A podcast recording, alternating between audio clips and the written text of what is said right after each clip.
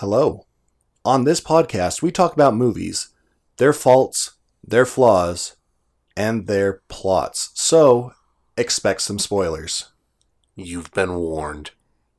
Welcome to Plot Spackle. I'm John, and I don't actually remember when I first saw this movie. It was so long ago. It's just been kind of a part of me since then. I'm Richard, and it's about the same. I saw this about the same time as I saw The Explorers, and that was when I was like forever young. And I'm Eric. Well, I remember seeing trailers for this on my grandparents' Betamax tapes, but I never actually saw the movie, and that made me sad because I really wanted to. Yep, today is an Eeler, and this Eeler is Flight of the Navigator. Now, Eric, you're going to have to tell us why didn't you ever see this movie? Well, when I asked my mom if I could watch it, because, well, I'm about five or five or six, like, Mom, I would really like to watch this movie, said, no, it's too scary for you. Like, oh, You know, I kind of, I kind of feel like that. There's some scary issues for it for someone of that age. I, well, I just remember. So there's a trailer. It's like there's a lots of uh, darks, um, dark colors, and the kid. I think it's when the kid actually gets to the into the spaceship that he's supposed to be flying. He touches something. There's like a little glob on there, and it starts growling at him. I think that's the part that's like, nope, that's way too scary for you. Yep, yeah, I think that's too scary for you. Also, this is episode three of Time Travel because it's also a time travel movie. It is. Did you know that? Well, no, I hadn't hmm. seen the movie. Now you know, Now you Eric. know. You're going to have to figure out where the time travel fits in this plot. All right, so you haven't seen it. You see the saw the trailers and you remember that. So what do you think the Flight of the Navigator is actually about? Well, before we do that, oh, we're going to do something new now. We're going to show him the movie poster and see if that can give him some clues. Don't worry, folks. We will li- we'll put a link to the movie poster so you can see it. So the movie poster shows a kid in a striped shirt.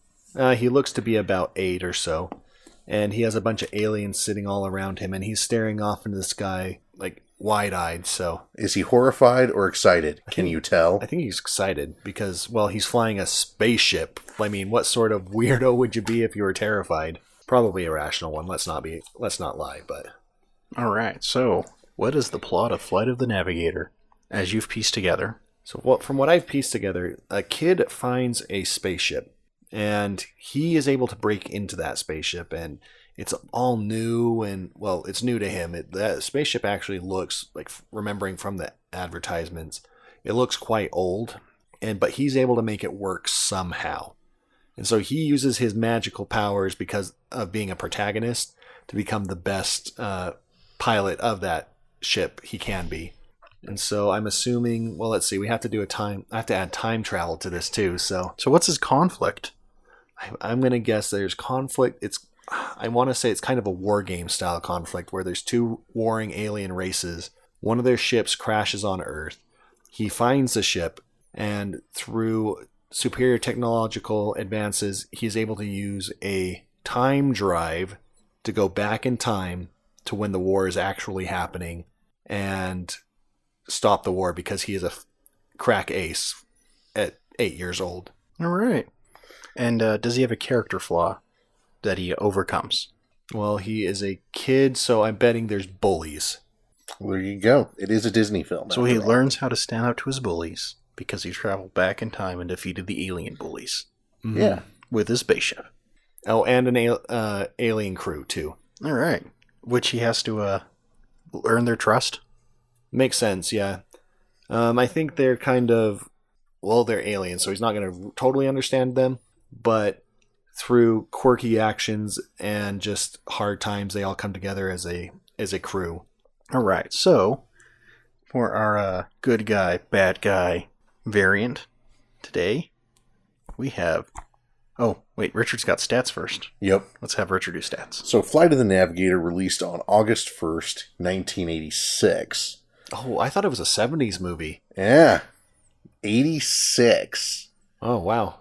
Uh, it had a 9 million budget, earned 3 million in its opening weekend, and 18 million in uh, just domestic gross. So, not the greatest, re- you know, two two to one on its uh, returns. That's a success, though. Yeah, it's a modest success. but it was a Disney movie, which means two to one returns is terrible. It was a Disney live action movie, so the bar was set really low, though. I mean, still, they want more than that. Disney wants your money. Yeah, but at this time they were more. Let's see, it was the '80s, so their animation wasn't doing very well. Their Oh, that's true because it's right before Little Mermaid, so they're in a slump. yeah, I Mhm. think the only their, I think their main source of income was the Disney parks. Like they just they they weren't doing very well in their movies, and I think they were actually like were in danger of being bought out by someone else because they were so like in such financial trouble, like their animation departments and whatnot. Well, the animation department was always having trouble. Yeah, that's their history. But I mean, like the live action studio stuff as well. Yeah, they lost their contract on the Mary Poppins kids by this point. So, but yeah, it's it still earned, it turned a pretty decent profit actually. You know, two to one returns. But now it's time for good guy, bad guy variant, and this time it's good guy, bad guy, astronaut. Uh oh. Well, How well do you know your space travel history? um, I know the big ones. Well, good. Well, good. All right, we'll see if we, we put any big ones in there. All right. Carolyn McAdams, I think that's a good guy. That sounds like a sister name. Chris Hadfield, That's an astronaut. Louis Faraday, So I think that's a character in the movie. I think it's a bad guy David Freeman, astronaut. Mae Jemison. That's good guy. All right. All right. And now, John, what is our transition song? Oh, um, okay, so this movie has some synth, and it's kind of from that time period where they uh, had a lot of uh, the synth music, so maybe kind of more new wave, Retro Wave? retro wave. How do I make sounds like that? How do I get the essence? I don't. I, I don't think I can make sounds like that in any way, or, or like adapt the uh, the words. Synthesized transition song. 80s transition song. All right, and we're back, and we just watched Flight of the Navigator. And in one word, how do you describe Flight of the Navigator, Eric? ET-esque. Okay, that He, he made up a word, and it works. Well, I guess from what we were talking about earlier, we mentioned uh, it was like a reverse ET.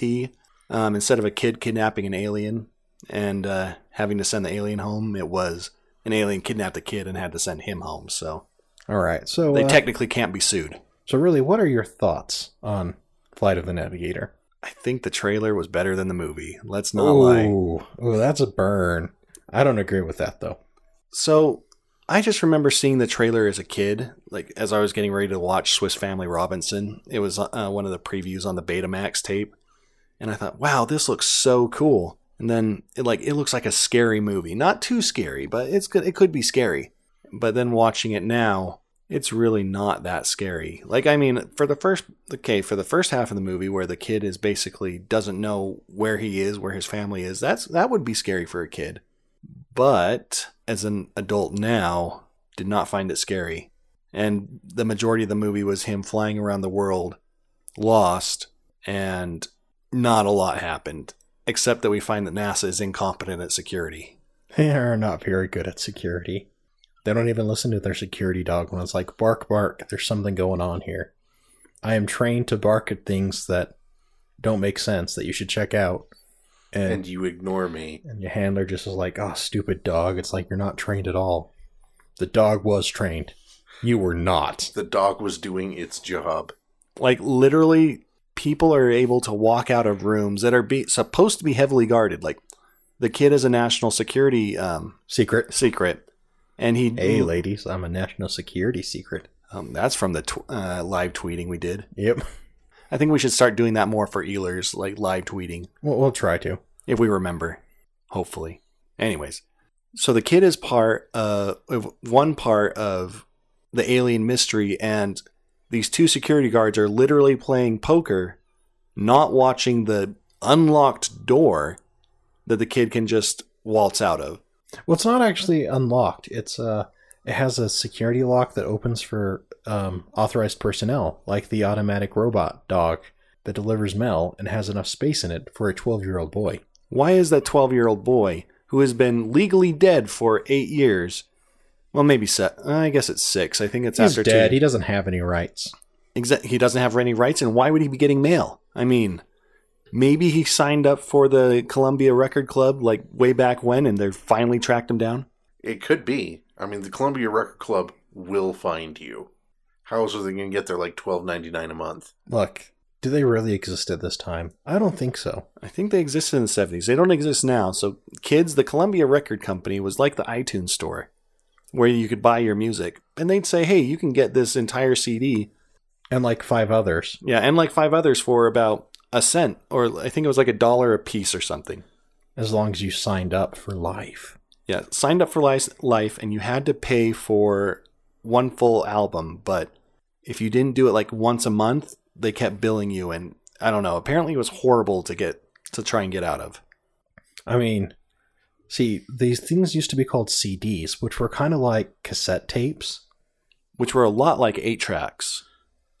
Look, Columbia Record Club did still exist when he was when he could have signed up for it. All right, so they were trying to contact him. All right. I think also they were uh, they brought in food on it. You know, just Yeah, load the food trays in. So Mhm. he was getting his dessert.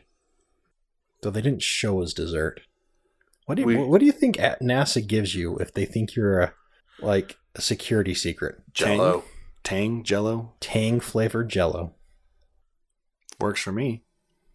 I mean, we should ask NASA and see, like, hey, just for a lark, what would you give a national security secret a uh, as a dessert? And then that's when the NSA starts looking at us even clo- more closely. They're like, these guys know about our national secur- security secrets. They know we give them Jello. I was about to say, and it's not like you know the N- NSA isn't wiretapping everyone. Like I, I could be like, okay, Google, are you w- wiretapped right now? No government entity has direct access to our users' information. That's a lie. For the privacy and security Okay, Google, stop. Shut up, Google. Stop. Google, stop. Okay, Google, stop. You can't stop this now. Well, that, maybe that will make the cut. I don't know. All right. Anyways, so uh, so you think not much actually happened? In all honesty, like, all we know is the kid is was crucial to like as a star map. The ship lost its star map, so it needed to download them. The ship downloads them and then flies around for a bit. Yep. he takes the kid home. And he has to take the kid home, but there's a problem because he downloaded the stupid from the kid's brain. You think a advanced computer would be able to, I don't know, sort that? I think he didn't truly partition because when he was trying to, you know, set up his circuits for the download, the kid kept interrupting him as it was poking around at all those dangerous creatures. See, when I watched it, it, it was pretty like had that low level scare factor going on, like you expected it. Like, oh, it's scary, but not too scary because you know he wakes up, he goes home, his parents aren't home, it's not his house. Yeah, that one. He's everyone's acting weird. He goes get taken in by the cops, finds his parents. They're older. They're not quite his parents anymore. Gets put in a hospital, gets locked up by the government, boards a spaceship. Alien eats his hat. Other alien wants to eat his fingers. There's a giant eye eye eye eye eye. ah, the visual pun was horrible. Not gonna lie. Yeah, what about the uh, thing from the Pixar galaxy, though? References. I mean, Pixar existed the, when Pixar was around in the seventies, wasn't it? Oh, yeah. That's why it was the reference. Did Pixar do? They probably did all like all the computer gra- graphics. Sweet, sweet computer graphics. Were they or were they still more focused on the medical imaging software at that time? Well, Pixar did Return of the Jedi, so Huh. like uh, yeah, but that was uh eighty eighty eight, I think, eighty eight or eighty nine, no, that's uh or was it eighty five? Crap. let's see, because it's uh 79, 82, I think it's eighty two. and then 85. I think so. Yeah, so yeah, I guess they could have done that. hmm Yeah, they did the um, Death Star like graphic in the uh, map room of the when they're all discussing the plans on how to blow up the Death Star, and that many Bothans died to bring that information. You need to note, many Bothans died bringing the second Death Star plans, not the first Death Star plans. Just want to just put that out there. It's a it's a common belief. No, I- no Bothans died getting the first Death Star plans. That's right. That's because Kyle Katarn got the first Death Star plans. Just That- gonna say That that canon doesn't exist anymore. Cal Katarn doesn't exist. he should be. He should exist. He exists in my heart. All right, so back to Flight of the Navigator. Oh yeah, that movie. yeah, the one we're talking about. Do you have a favorite moment? Probably the menu music of the DVD. How man, you're just brutalizing No. this movie. I would probably say the sneaking, um, the seek uh, when he sneaks out of the his super secured room that has maybe a twist knob, maybe one of those child-proof knobs that you. No, they're so hard to get. You can Yeah, he's he's only twelve. He can't was get a there. slidey door. Yeah, so, but he's basically he's ba- breaking out of his uh, sec- extremely secure room. You know, top of the notch, and uh, well, they have some a really great '80s uh, synth soundtrack behind that. So. Well, they also play that when he's flying around in the the ship. Was- And the but- ship's all showing off. It's like I can go fast. But see that kind of uh like most 80s music it grates on you, but the first bite is great. So that's the first instant instance of the song and so it's uh it's great. All right. So, uh, are you gonna let your kids watch this? Uh, well, I kind of did uh, the, tonight, so yeah, it counts. All right. are you gonna let them watch it again? If they ask, probably, and if it's on uh, Disney Plus or Netflix or wherever wherever it's at, I probably won't go out and buy it because I don't even know if you can buy it anymore. But Probably can. I don't think it's one of those ones that they put out and then it goes out of print, and then people hold on to it like it's collector's gold. No, but it was a very popular one. Like there's a lot of people that put that write about how that was their it was their Disney film growing up. See, I, I don't remember the trailers that much. I just remember watching it off of Mhm. an old uh, VHS tape, which was a recording from being shown on TV. Yep. That uh, Sunday night movie. Oh yeah, Heck yeah, That's man. also how uh, I watched my Robinson Crusoe on a on a VHS tape from a recording from From TV. from Wonderful World of Disney. Heck yeah. Disney's World of Color. Oh yeah. So, since you didn't like it that much, how would you have improved Flight of the Navigator? I would probably have made him spend more time in space for one thing, um, instead of just going to the different locales on Earth. Space is a higher budget though. You know, to be honest though, there's not much going on in space. You, you realize it's called space for a reason, Eric. There's a lot of Exactly. Think of all the Space. possibilities. There's all, empty so space so much space for activities. activities like looking at all the space. Um, see, I think the flight, flight of the Navigator might have worked better as a TV series. Um, and that's obviously looking back now, like they didn't really do TV series then, except for cartoons. You, I mean, you got Ducktales, and that was great. But uh, trying to think of a yeah they had animated stuff going on I don't think they did any live action stuff. i don't know no actually at in 86 i don't know if they even had um real animated series going on I think I think Gummi Bears came out in '85, and then Ducktales came out in '87. I think. We need fact checking. yeah i actually think ducktales was 89 All I know is Gummi Bears was first, then Ducktales, then you got TaleSpin, then Darkwing Duck, and uh the goofy oh, movie led to no, the Chip goof and- troop Chip 'n Dale Rescue Rangers Oh, came yeah, out before. Uh, I think it came out before TaleSpin. yeah because we started branching out all right fact checker check our facts Oh, I'm I'm fact checking.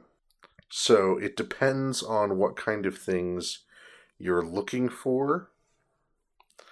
For instance, uh, Ducktales didn't happen until a year after Flight of the Navigator. so it's 87 87.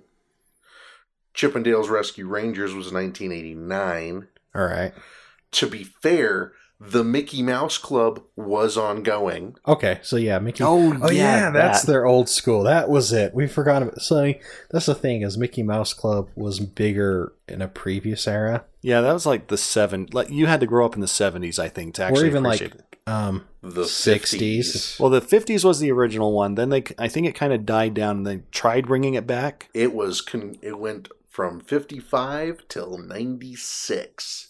96, really? 1996. Wow. Well, I didn't watch it, so I was a little too young for that. Even th- even though I should would have been like the perfect age for the club. You know, Mm. that's made for you and me.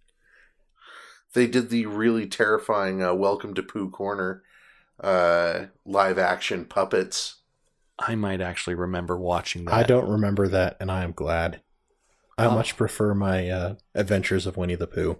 Let's see. Adventures of Winnie the Pooh is great. I loved watching that as a kid. Oh, it Uh, is. Dumbo Circus was happening. That was live action, wasn't it? Uh huh. Also with the terrifying puppet. I didn't watch that, and I'm glad. You know, I don't have this fear of puppets, and it might be because I managed to avoid all these terrifying puppet things. I mean, the worst I had is Sesame Street. And nobody's afraid of Grover. There was uh, What about King Friday? Well, I know King Friday isn't Sesame Street, but he was a pretty terrifying puppet. I didn't watch that either. What? Yeah, I'm good. I'm safe from all these terrifying puppets. You didn't watch Mister Rogers' Neighborhood? I watched that, but those aren't terrifying puppets. King Friday from Mister Oh. Rogers' Neighbor Neighborhood? he wasn't terrifying. Yeah, he's not he was the paper mache was terrifying. Like he looked like he was falling apart. Apparently, uh, it's just you, Eric. Yeah, I don't actually remember him too that much, to be honest. I only know because I I started showing my son Mister Rogers' Neighborhood, Oh, and I'm watching it. I'm like, these aren't as high quality as I remember. Of course, I was watching like the '50s ones, like the ones in black and white. Let's see. Captain Kangaroo ended two years before.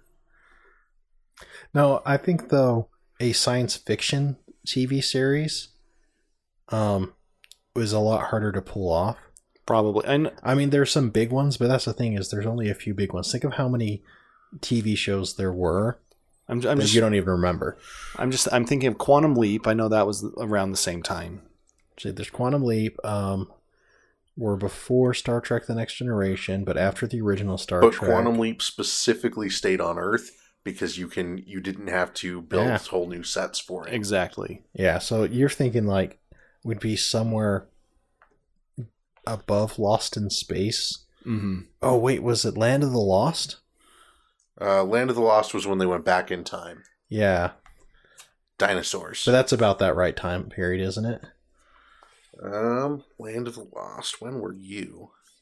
I don't. Like I said, I think I'm more thinking of what would work now. Is, is- For would it be a Netflix series? Netflix Or- picks up everything, so probably. I don't know, but like built as a Netflix series, more Yes. of a a binge thing you watch all at once It would be. instead of actual like episodic spread out. And I guess it really depends what time. Like, let's assume it's coming out right now. Everything is being built around binge watching, which apparently we're not supposed to use anymore. Netflix hates that, even though they were the ones who coined it. Um, so yeah, to bring it back around, I think instead of having the movie, make the t- the series like have him actually leave in the first season, have him leave Earth because he has a star map and you know he goes on his little adventures or whatever. And then at the ending of it is him coming back to earth finding out his parents are are really old. Not really well older. And then the it revolves around the the movie or whatever where he just doesn't remember his home anymore All right. so Would you But- would there be in a twist though? I mean, instead of just being the basic concept skeleton spread out over more time. um twist let's see Can he not go back in time? I would probably put that as one of the twists. Maybe um, the actual uh, space travel is killing him, or it's like it's harming him in some way, and by doing so, he can't. Like he's going to have to reach a point of no return. But he's already past that point, so he has to figure out a another way to do it or something. And that's where he finds a flux capacitor, Basically, and that saves the day. Flux capacitor, need it for time travel. It's important. So, uh, do we have any plot holes from this movie we want to cover real quick? There are surprisingly few plot holes, as the script was fairly tight. But there are a couple that we've got for you to address, Eric. All right. All right. Are you ready? Yes. Okay. So the first basic plot hole is when they're scanning the kid's brain and having it answer, and they're like, Where is Phaelon? And then all of these star charts start flickering on the screen super fast. And then one of the guys is like, These are maps of unknown star systems. How does he know? It's going by like 10 images a second. Probably because they were using, um, like I actually noticed this while watching uh, the computers they were they were using only had like eight kilobytes of RAM in there, so ob- they couldn't fit any of those star star maps on there. And since there are so many coming, it's like, well, these aren't ours. I mean, what what's going on? So that's what that's why. I, I think it's also because they are running multiple um, computers at once with backup information, and they're printing stuff off as it comes out, and so so they have hard copies of it. And it's just you know he knows his star systems. He's been looking at the constellations. This is NASA. Yeah, and well like let's bring it back into uh, our time i i think like they didn't prove that other um, solar systems existed until like the 70s or 80s like actually pr- like they thought well to get sh- the proof. Yeah. I mean they they figured that was the case, but you still have to reach the burden of proof moment where you've looked at it enough and probed and got enough signal back with good enough telescopes. exactly so that's what like they probably only had a, a couple and you know after they go past let's say the first 10 it's like well these aren't ours All right, how about this one? So, Phaelon is 560 light years away. So, if he goes to Phaelon and comes back, and it uh, it should take at the speed of light 1,120 years, but it only took him eight years. So, how's that possible? I mean, even if they're going at the speed of light. Well, they addressed this in the film. They said he was going at faster than light. Like they specifically said, this is um, beyond light speed or something like that. But that's impossible. You can't go faster than the speed of light. Phaelons can. especially when you start time traveling. Oh, but I thought the time travel was a result of traveling close to the speed of light. Uh, obviously not in this one, as he had barely hit a measly uh, 88 miles an hour when they were able to tra- translate into time space. See, that's how they're able to get really far. They'll travel back in time, go forward, then travel back in time again, go forward. Oh, I see. So he traveled back in time 1,120 years Basically, that's the only. and And, then flew out there and back. They missed it by a couple months, Yeah. years, whatever. Yeah, Yeah. that's close enough. Good enough for government work. Yeah. I mean, it's like only a couple decimal points. He's a precise um, alien instrument. All right. You got another one, Richard? All right, so when he says that, you know, he wants to be like 20 miles away, and he goes 20 miles straight up, and then you look at that screen and it's got a distance on there, it's not 20 miles. That's 35 miles. So the alien says he like understands all of the languages on Earth. Maybe he just happened to get to Latin and realized that it's Roman miles. I always just figured that he also doesn't know promise, and he doesn't know leak, and he doesn't know all sorts of things. And so he's just like, the kid wants to leave. He's giving me some kind of measurement. Here's 20 of our measurements. There, kid, 20 miles. But the guy who's watching the monitor does say he's up 20 miles. Yeah, that they do say that Well, then, now we have to explain why NASA's wrong. Um, because they should be using the metric unit or metric units because that's So, more precise. Here's the thing the 35 miles on the screen doesn't reference the distance from the target, it references the distance from the um, systems they're using to monitor its location and triangulate it. But it specifically says altitude. well, they still like if they put satellites in orbit, they still count that as altitude, don't Yeah, they? so it's a high, high altitude Maybe it's more more. satellite. I Don't know how- exactly how far up that would be, but it's not up to uh, the moon yet, so we're good, right? I think satellites around 55 miles. Yeah, so actually it'd be a low satellite. I'm not sure. Let's. I'm just gonna. Fact check. That's the thing when we have to do the, the plot holes because we can't, you know, look stuff up ahead of time. That's okay. That's the joy of the Ealer plot. hole. Yeah, that's the Ealer plot hole. So in that case, no, because it wouldn't be an airplane. So I don't think jets can get that high, even No. high altitude ones. it's part of what's called the exosphere. All right, so it's in the exosphere. Oh wait, no, it's not. Oh no. Um, you're still technically in the. Um, I think you're still technically in the atmosphere.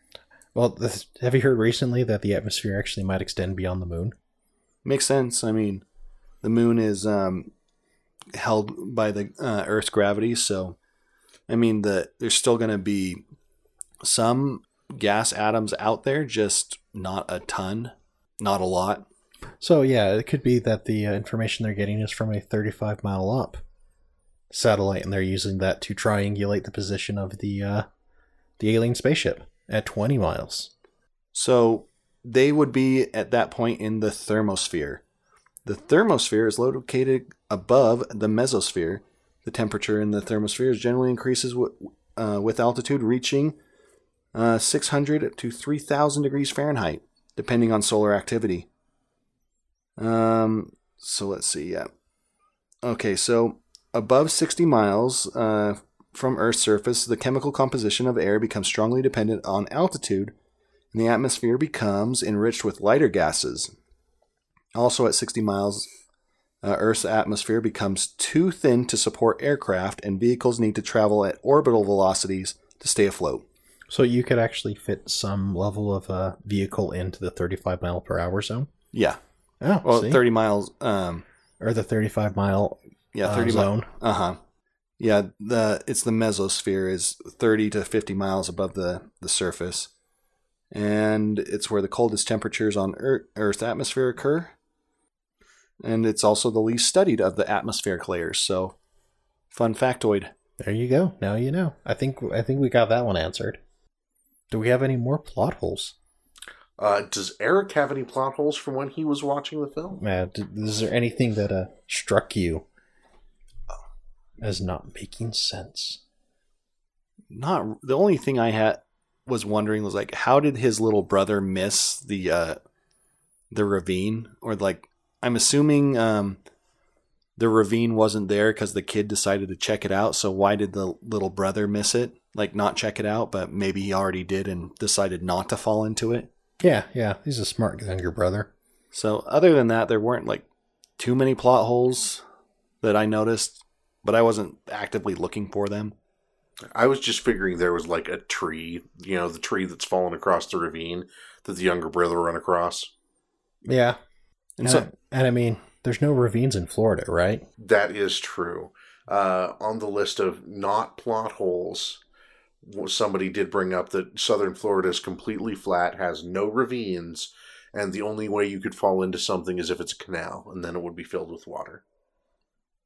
Oh, so Oh. now you So- know. Now you know. Apparently, southern Florida has zero natural features and is completely flat. Some- you could play someone from there thing. has wandered every inch, and they did not find a single ravine, only a canal. even a hill, because it's completely flat. Just nothing. all right, makes sense to me. So, uh, any last thoughts? I pretty much made it known. You, you weren't impressed. I nostalgia is a great is a great thing, but I kind of think the movie that I had made in my mind was better than the movie that I watched. So you want to watch The Last Starfighter instead? I've never seen the last Fa- Starfighter, so yes. We'll get there. Yeah, we'll get there. I want to point out the little thing. It's a lot closer to what you said. The plot to this one was. I I was thinking I was um I was kind of quoting War Games, which I also haven't seen, but I know. War Games is entirely different. Oh well, I just know that there's a a computer game that this kid's a wi- is a whiz at, and then he gets uh recruited by an alien force or something. yeah, you're thinking of the last Starfighter.